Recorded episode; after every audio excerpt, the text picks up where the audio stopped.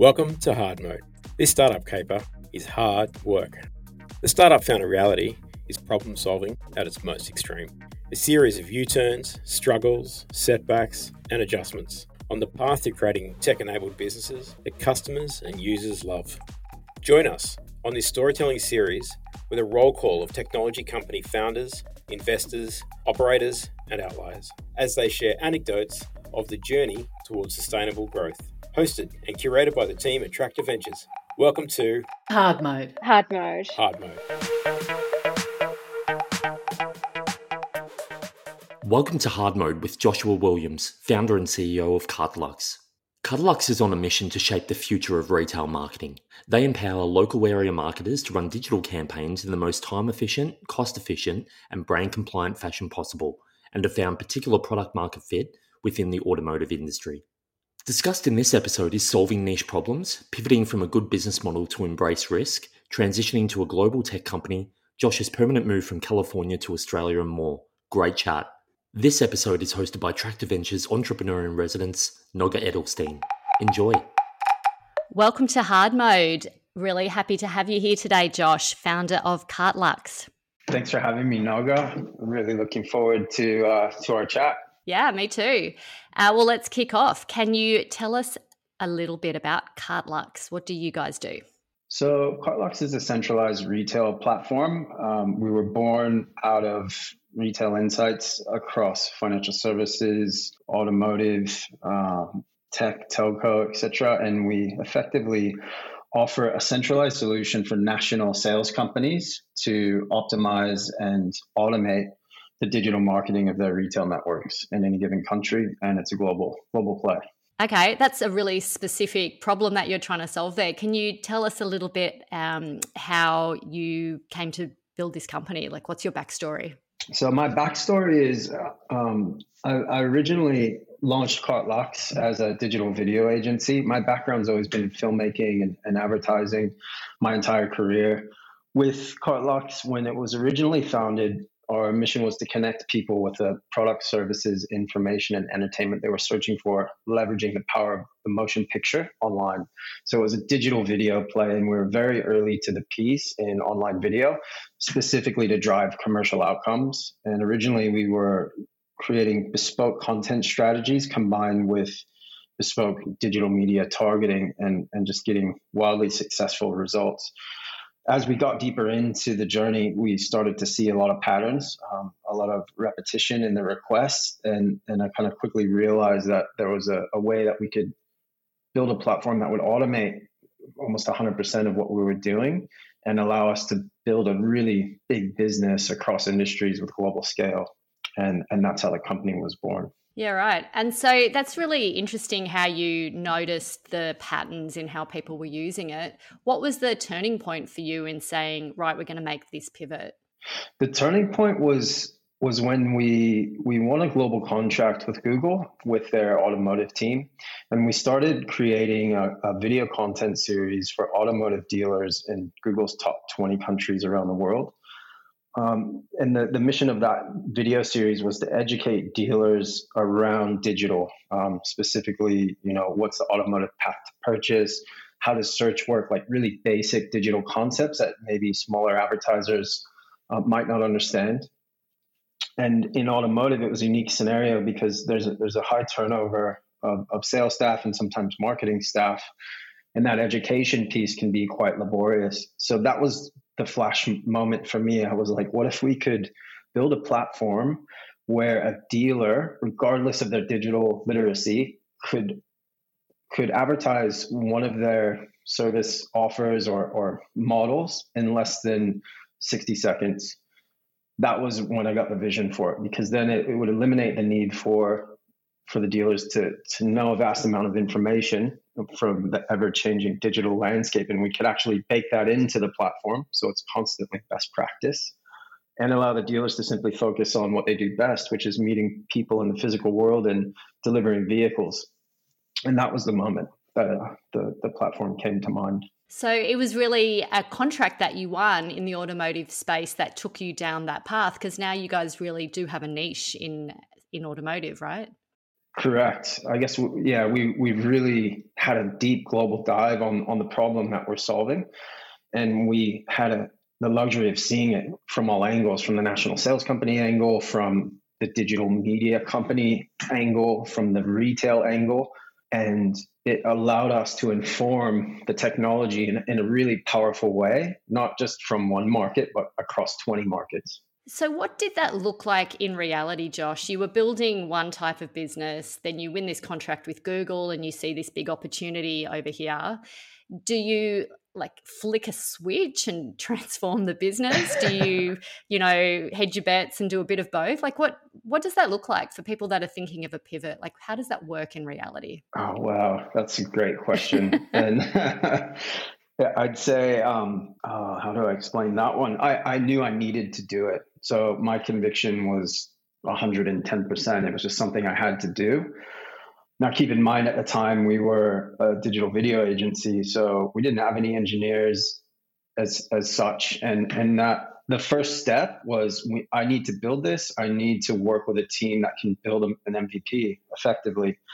So we took existing money that we had and started building the MVP. And to be honest, it was quite a shock for for some in the culture or in the company because our culture was very much filmmakers, right? Video, video editing, directing, producing, etc. And now all of a sudden, it's like, hey, we're we're going in this direction. So it was gradual at first because we needed to build the MVP. So I just I just took action, started building it, brought some engineers in and then from there, when we presented it to our first client, uh, which was BMW Group in Australia, they absolutely loved it. And pretty much immediately, we knew we were on the money with, with the direction that we were heading. And I had to make a conscious decision to cease the kind of manual services aspect of the business. And that was the hardest part because we had a very great business running. But in my view and experience, any success, any great success takes a singularity of focus. And trying to run the two was just at the size we were at was just too much. So I had to consciously shut down uh, a good business to go all in on the global play. Yeah, that that is such a hard call to make and such a brave thing to do. And and you're right, you can't focus on too many things. You have to do one thing well. But it is a challenge when you're pivoting, especially from agency to product, because the agency makes so much money normally, and the product yeah. is new. Um, so Absolutely. how did you how did you think about the funding side of it? Did were you able to continue to self fund? Did you need to think about raising money for the product? So initially it was self-funded to get the MVP going, and then through connections in the industry, um, basically brought in our first outside capital for the tech just through some high net worths, and took a, a small amount of um, additional funds in. Um, and that was basically setting up the push to get the MVP to product market fit. Um, so yeah, we took the additional capital on and just started really pushing hard to get the uh, additional traction. And so, as part of the uh, as part of the journey, you know, BMW Group Australia loved it. We wanted to push for a global deal. We we flew to Munich, met with uh, executives there. They loved it as well. And then we came back, and the pilot was wildly successful um, with BMW Group here in Australia, they quickly expanded to New Zealand, and then we started picking up additional big clients as well off the back of that. Okay, that's awesome. Josh, if we can just go back in time a little, you obviously have an accent. You did you grow up in the US? Yeah, so I'm from Southern California. My family's well, six generations from Los Angeles. So I grew up there and went to university in San Diego and yeah, spent most of my childhood and, and early adult years living in Southern California, which was amazing. Um, and what prompted the move to Australia? So I was I was really lucky when when I was a young filmmaker. I was studying film in university, and and I had a real passion for surfing. And I combined the two elements and started making surfing films. And as part of that, um, there was a lot of international travel involved So I ended up doing a few world tours, and Australia was always a top destination. And, and my first trip to Australia, I, I was blown away coming from Southern California, where there's 30 million people in the same area, Southeast Queensland. the access to uh, to open beaches without many people just ticked all the boxes for me as a lifelong surfer. And when I first came back from Australia, I told my mom I'm living in Australia. That's where I'm going to be. So that was that was how that happened. um, and so, do tell me about your family. Six generations Southern uh, Californian. Is there entrepreneurial blood there? I'm interested to learn how a surf make surfing filmmaker turns into a you know a, an entrepreneur living in Australia. Yeah, I guess I guess it's a combination of culture there, right? If you're in California, it's filmmaking, it's it's tech, it's it's a general mindset of entrepreneurship there. And so, like in my family, yeah, my my mother was started her own construction company, commercial construction company, which was I was always wildly impressed by, especially as a young kid in a male dominated industry. She was a very strong woman and, and building huge commercial projects, which I thought was incredible. She, she's by far my, my biggest inspiration. And then um, one of my uncles, he was a Las Vegas show producer. Amazing stories there. very, very colorful, colorful character, Uncle Marty. Um, yeah, he, he produced um, a, a, really famous show in, in, Vegas for, for many years. So, you know, that was another element of entrepreneurship. And then one of my cousins done really well in tech as well um, sold a few of his companies, and he's based in in Europe. So yeah, there's definitely been uh, quite a long string of entrepreneurs in the family as well. Yeah, I, I, think there often is because I think, as you say, having that inspiration and that conviction that you can start something and seeing what that looks like and what that lifestyle looks like seems to be a really influential factor, I think. Yeah, um, it, definitely. And like for me, it wasn't it wasn't anything I really thought about, to be honest. I, I just I just started pursuing things that that I was extremely passionate about, and and I've kind of always done that, where I've got conviction and and it's what I want to do, and then from there I, I tend to see further opportunities. So it's never been hey I want like I, I'm consciously deciding to be an entrepreneur. It's more of it's just been the way that it's been. And so, what was the transition point from saying, you know, I'm no longer going to make films and I'm going to turn this into a business? I guess that I wanted to get something that could have global scale. And it, I guess it was more of the evolution of my career. I've always been a creative. And to me, you know, creatively directing an art piece or, or a film is is an amazing endeavor. And I was quite fortunate to to do that for for a while. But then going into building and creating a global technology company, to me, it's there's a lot of similarities and a lot of the same skill set and creativity and and passion and, and drive allows you to be successful in that tech space as well. So yeah, I think um, it was really just wanting to go to the next evolution, I guess, of, of my career to figure out what what else I could tap into and and it's I've been loving it. Well, what have been some of the hardest things for you, Josh? So if we st- do this in two parts. So the hardest yeah. thing about that transition, just starting a company, going from filmmaker to a business person, and then we'll come back to today and, and what are some of the harder things about scaling a company. But if, if we start with that transition piece, you know, what were some of the really challenging times? So filmmaker to business person, if you look at filmmaking, it, so I, I, mentioned my mother. She was in construction, and she was always pushing me to to go in that direction. But I was really passionate about filmmaking, and it was it was actually kind of ironic because once I got into larger scale film production, the fundamentals are the same as as a large scale construction project. Really, it's it's very similar. So in a way, filmmaking, I, I was getting into the business end of filmmaking and and learning a lot because you have to run crews of people, you've got budgets and deadlines, and a lot of pressure to to perform. So I really think that was the best training possible for for what I'm doing now. Um, and I guess the hardest part, the hardest transition was, um, I think that tipping point that I mentioned earlier, where I just went all in on the global tech play and shut down what, was a great business, a, a mm. good business. And that took so much discipline that I didn't even know I had in me, but I had, I just knew I had to do it. And it was, it was so risky, like in hindsight.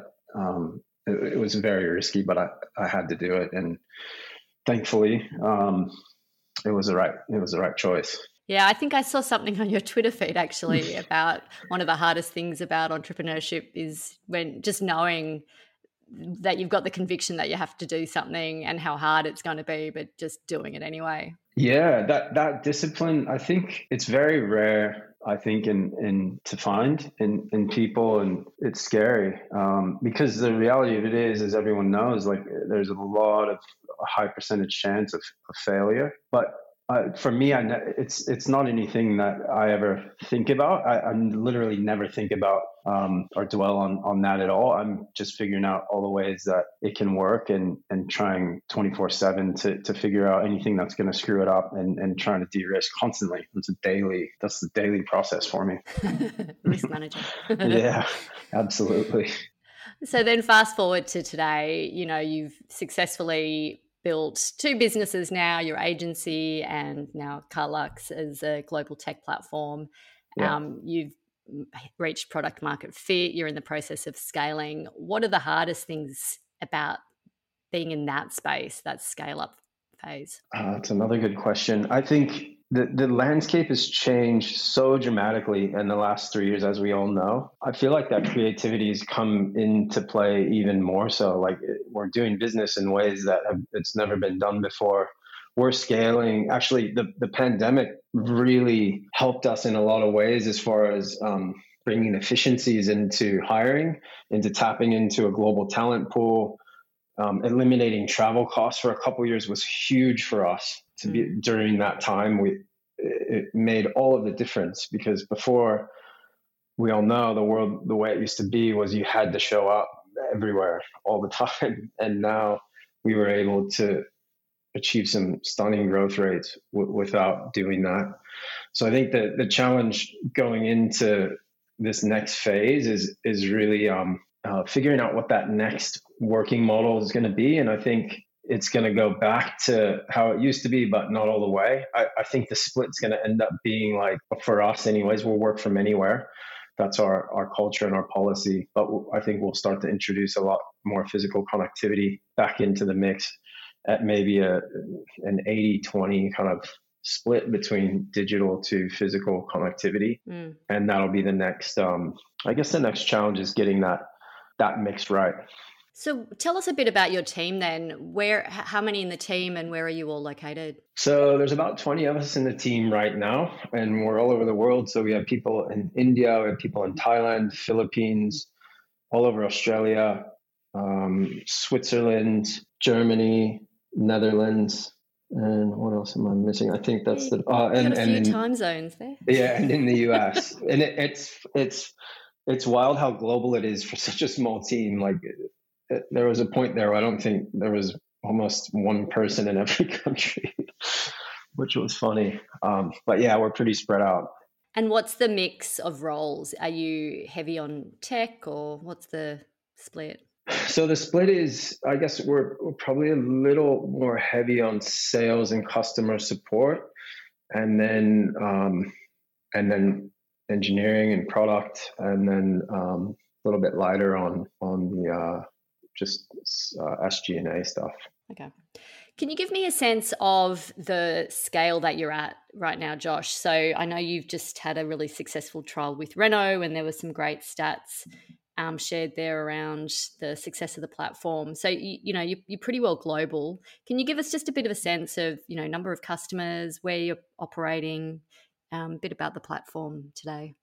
Yeah, so we've picked up five new countries in the last four months. We seem to be adding countries monthly, and that growth accelerating. We're in a total of 12 countries now. Um, we're working with some of the world's biggest biggest automotive brands. So we've got Ford, Toyota, Nissan, BMW Group, Renault, Um, we just signed up Aston Martin. They just went live in the UK last month, and we're also working with MG, which is a really rapidly growing brand, and we're multiple markets with them now as well. So you said earlier around having, you know, focus and doing one thing really well that auto sector seems to be playing extremely well for your platform. Is that where you'll be staying, um, or are you going to be looking at other sectors? How do you think about that as the brand grows? Yeah, so so automotive, the way that we think about the business and having worked across so many different retail and franchise model businesses, automotive retail is the most complex retail environment. You've got financial services, you have after sales, you have new car, you have used car, multi location. A lot of the retail groups are multi brand. So the technology that we've built services that industry very well. We'll be focused on continuing to be the global leader in, in our space for automotive and, and for centralized retail programs in auto. The other industries that we're actually getting pulled into, the the technology is a is a more stripped back version of what we've already built. So um, there's there's some key industries like financial services, real estate, um, tech, telco, and other retail uh, opportunities that we're, we're getting kind of pulled into through discussions with some of our channel partners like like Google and um, those those other businesses we're kind of focusing the other industries right now about 10% of our time on. Okay. Uh, so auto is absolutely our, our focus but also too we are investing in in a bit more r&d and um, go to market stuff in, in, some of those other industries because um, the opportunities is vast so, how does funding play into that? You're scaling up, you're looking at new sectors, new markets. Um, you've taken some funding from Tractor. Are you, you know, tell us how you thought about that and then how you think about sort of funding as you continue to grow. I love Tractor funding. oh, we love you too. so, honestly, um, like being in the space and and looking for funding as we all know for founders can be wildly difficult. And the market for debt, you know, if you're talking to a bank, it's a non-starter. If you're a tech startup, it's just not. It's not possible. Um, there's other, you know, there's other people trying to play in the space. Uh, obviously, the U.S. is a different market, but in Australia, um, having the ability to work with a company like Tractor, which there's only one, um, to extend runway to to really leverage for for an enterprise SaaS business is it's a no brainer. Um, so I'd say that first and foremost, and then that opens up doors into the equity side of things um, because if you're growing in a healthy way and have the discipline that we've had to have, we we never did a huge round before the pandemic, so we haven't been a part of of the way the markets have been have been uh, changing over the last 12 months we've had huge amounts of discipline in the business, which which allows us to kind of control our our destiny in a way.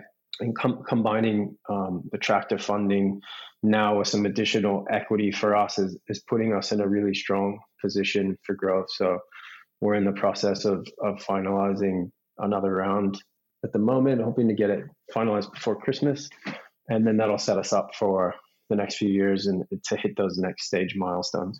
Yeah, well, Thank you. That's great um, to hear your endorsement of Tractor. I think it makes so much sense, um, firstly, from a non dilutive perspective, but also to accelerate growth and put yourself in a position of being able to be sustainable before you go out and do that equity round. I think, especially the way the markets are today, um, that just gives you lots of optionality. So, you know, I think that's really wise.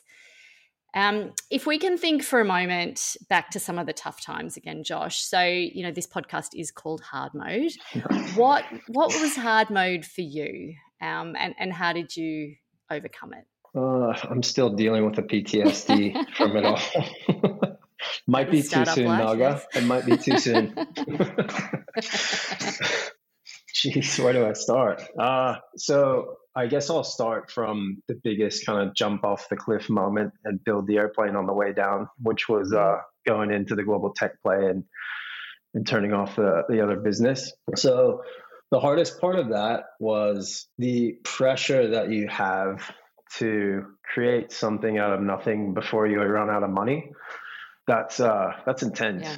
and that takes a toll. And I think it's a very unsustainable and unhealthy toll that it takes. Um, to be honest, I, I, I don't think you can do that for a very long amount of time. Like anything more than 12 months is is intense. So that that period was extremely intense. And what was even what made it even harder is you when you're coming into enterprise sales, as a lot of people may may or may not know, enterprise sales cycles cycles are six to 18 months. So as a startup, you know, and getting your first logo acquisitions, you're you're scrambling, and every email is like a roller coaster because you're getting your first uh, your first traction, right? And big corporates, they'll never move as fast as a startup. So I think the hardest part was kind of that conflict between the size and business cadence of enterprise conflicting with the size and business cadence of a startup that needs to survive right? That's that's a year old. That's wildly difficult. Um, and then if you throw a pandemic on top of that then it really gets hard. Yeah and i mean the auto market's taken a real battering uh, yeah. especially in australia with the supply chain and all of the other issues. Yeah. So so that was i guess just scratching the surface of some of the difficulties. Um, as a founder that where conviction is inherent, it's also critical that you're able to communicate and ensure that the rest of your team has conviction as well. I, would say it might be impossible to get it, them to have as much conviction as, as you will as a founder, but if you can get them close, as close as possible, that's also a really uh, can be a very difficult thing. And what I guess what helps solve that is is through your hiring, right? If you can hire the right people, that that job becomes a lot easier. And you know, understanding reasons for why people are doing things, where they're at in their career journey, how can you can help them grow their careers. Um, that's also an art. It's a really a really hard thing to get right. Um, we're fortunate to get an amazing team, and we didn't have to leave anyone in during the pandemic, which was incredible. Mm. Um, so yeah, that was very fortunate. So, with such a distributed team, how do you bring everyone along for the journey? How do you create that culture and that conviction um, when you're, you know, got people different time zones, different countries, different, you know, roles? How, how do you approach that? I'd say I'd say it varies by uh, by role and by, I guess, team within the company. Um, but one of the catalyzing, there's a few, it, I think in general, it's about validation, right? In that early stage. And that's across every aspect of the business. People, in order to have conviction, they need validation. And validation is the game in zero to one because nobody knows you. They don't know anything. You're trying to build a brand. You, you know, they don't know if you're going to deliver what you say you're going to deliver. The list goes on and on. So one of the things we were able to do, we were very lucky with with the legacy relationship that we had in place with the Google team. Um, that brought a lot of validation, right? When we're having when we're having you know one of the be- biggest and best companies in the world along as a partner and having constant meetings and then them saying how incredible our product was that energizes the team straight away so so that's kind of one layer the next layer that was really helpful is our hiring strategy we're we are bringing in really key executives out of the automotive industry that understand the problem that we're solving. So that was another huge validation point. Um, you know, we are able to bring in Raoul Picello, who's been the managing director of, of Toyota, of Kia, a very well-known and respected operator in, in, the global auto industry. Having him join was a huge catalyzing moment. Um, Patrick Doble, who was working at and running Starcom China, running the BMW account, very um, long and successful career in, in media. And the big end of, of media was validating. We got Kristin Harder, who is the global head of media for Audi in Munich. And, and all of them basically coming in and saying, We know this problem, we've seen this problem for decades, and this solution is, is the future and then to get called the future of, of automotive retail or future of retail by Google, it's just those those kind of validation points. I think allow people to believe like, right, this is this is um, this is right. I want to be on. and that's all the high level stuff before you get into what the product actually delivers for for our customers, for for dealers, and for the national sales company. It's it's 10x better than than anything that they're doing now. So that's amazing. You've been able to attract such you know high caliber talent with deep domain expertise in those industries. How have you approached the product build side? You're not a, a coder, a developer. How have you attracted the talent on the product side? Um, and yeah, tell us a little bit about that because I think that's a, a, challenge for many founders that don't um, come from technical backgrounds themselves. How do they kind of get a product up and running and then scale it? So the the way that I guess we we recruited in that space was was in line with with one of our main values, which is passion.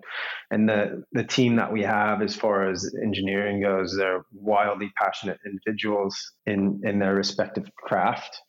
And we were lucky enough to get some really key hires early on that have just been incredible. Um, so we have good product managers.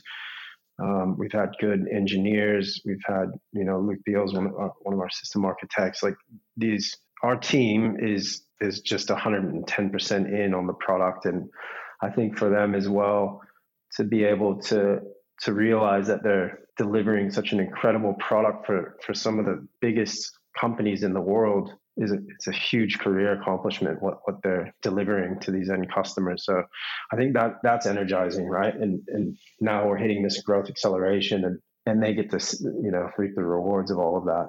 Uh, it's a it's a feedback loop that um, makes it a great place to work. Mm, sounds like you've built a great culture. Thanks. Yeah um, can I dig a little on what you mentioned earlier around the enterprise sales cycles? So, do you have any tips for navigating um, selling to enterprise? You know, how do you find that champion within the business? Any any cheats or tips you can share? that is a yeah. There's there's a book there. I'm sure there's a a lot of information. So I guess it depends on where you're starting from, but I guess we've been talking about the zero to one kind of how do you get your first enterprise customer. I would say strategically, I would probably look, I would probably run the process in tandem and I would try and find an enter like find a, a partner that can validate your business that, that's symbiotic that you could sell into sell in with simultaneously is going to direct because then you're going to have two shots on goals. But more importantly if you can get that that channel partner you're going to have some form of validation going into the enterprise conversation. So that's option a. Option b or another layer underneath that would be in any given industry there's always incumbents that have their large percentage market share they tend to be uh, less agile than mm-hmm. challenger brands. We've found wild success in, in getting challenger brands because they're hungry and they're looking for market share to test and trial innovation in a more timely manner than incumbents and not just a broad stroke learning from from doing it so it's not to say that the incumbents won't won't work but the incumbents tend especially if you don't have any runs on the board they tend to be a much longer process. They're just, you know, a lot of times they're larger. There's just a lot more legacy, a lot more layers. Yeah, and there's also that wisdom around, you know, don't necessarily go for your dream customer first, I suppose, because you don't want to yeah. be testing on them, right? well, and that's probably yeah, that's a great point, and that's the third layer. Like, if you don't have any runs on the board, you want to refine things. You want to have smaller bets or smaller projects to really prove things out, work out the kinks, um, build the relationships, build the product. So yeah, that's another really good point um, as far as going with with challenger brands. And it, you you don't always have to jump into the deep end as well. Like you can make your your trials um, bite size because yeah, it can take an army to to sign up an enterprise contract. So if you can if you can break that down into the smallest kind of deliverable possible where you're actually engaged, then you're away. And I think yeah, engagement's the currency. As long as you've got that, you, you can make it workable. And how do you think about monetizing with a trial? Like, is that around revenue generation? You know, do you do free trials? Like, what's the motivation and and the economics of that? That's another really good question. I think for, so. Yeah, we've we've played a, around a lot with with that. Um, I think in enterprise, you need, in a best case, you need the stakeholder to be paying for something. And the reason why is if it is free, the engagement tends to be very low because there's no real, I think in a, in a big corporate, there's no real uh, pressure on anyone to make it succeed if nobody's paying for anything. So I'm not saying don't do it. Sometimes, you know, you, you've got to bake that in into the plan. But even if it's a small amount of money, it's very important to get some level of commitment out of out of the client because then you've got buy-in to roll out a bigger program. Whereas if it's free, you tend to lose engagement. That's that's been our experience yeah. in, in any case. Yeah, I think that's that's good advice. Josh, what have you enjoyed the most about building this brand? What's been, you know, the best bit? Survival. Staying alive. yeah, every day that I wake up and I get to work on this is it's as hard as it may be. It's a dream. I absolutely love it beyond words. The worst, the bad, the ugly, all of it. I love it. Uh, the roller coaster. Yeah. Yeah. Yeah. yeah. yeah. Has there been like a particular moment that you would call a bit of a pinch me moment where you went, wow, like this is a real win. This is working. Like, can you think of a particular moment for you? It feels like daily recently. um, honestly, with the way that the business is accelerating, it, it, it does feel like that. I'd say, um, looking back over the last few years, there's been so many. Like it, it's like the steps, right? It's getting the first, having the first meeting, and having a client tell you that it's amazing, and mm-hmm. you know that validation even before revenue is is a pinch me moment. Then them going live and and it's working another pinch me moment then they add another country and then you know having incredible partners like we do that are incredible global relationships and being able to innovate with such large incredible companies that's a, a pinch me moment that's happening every day and, and our logo acquisition over the last 24 months has been it, it's a little bit surreal to to consider where we started from that's um, yeah, that, I love yeah. that. Every day there's something, isn't it? But um, those are great kind of pinpoint moments along the journey um, that you've highlighted. Yeah, it's it's funny. It's it's it's never not top of mind for me on a daily basis. I'm like I'm constantly amazed. Living in the moment. Yeah, that's good. So, Josh, what's coming up next? What's the um, what's the trajectory for Cartelux? So the trajectory is we'll continue to build out our automotive product roadmap and continue growing with our existing clients and, and a huge pipeline of new clients that are that are coming on board. Um, there's a lot of, of smarts that we're building in um, to deliver even more value to to both the retail networks, financial services teams, after sales teams, and the global brands. Um, and as I mentioned earlier, we have some huge opportunities uh, horizontally. So um, some of the OEMs might, you know, offer um, two wheel. They offer, you know, we're getting requests from tractor companies, like uh, all kinds of different horizontal opportunities where mm. our tech plays into. So it's really going to be continuing to be that global leader for what we're doing in auto, and then building out these other industry capabilities over the next 36 months. Sounds exciting times. And if there's anything that um, our audience can do to help you, Josh, is there anything, any asks you'd like to put out there? Anything to help? Um, I guess if if you are in the retail space at all, uh, have a look. Um, check out our website and reach out. We'd love to have a chat, even if you're in an industry that you think maybe we haven't worked in. That's kind of the fun stuff for us is is that agile problem solving in other industries, and we love the the brands that are looking to innovate. That those are the ones we really are culturally aligned with, and that's when the works at, at its best. So I'd say, yeah, reach out, get in contact. Um, and if anyone's looking, I know there's a lot of um, layoffs and different things happening as well. We're, we're um, aggressively hiring over the next um, 12 months. So I'd say also from from a career opportunity, anyone that's looking to put their career in motion with another successful startup to definitely reach out as well. Excellent. Well, thank you so much for chatting with us today, Josh. It's been really fascinating. I think I'm going to go and look up some of your old surfing movies now. nice. um, nice. And yeah, thank you for being on Hard Mode. Thanks so much, Noga. I really appreciate it. It's great talking to you.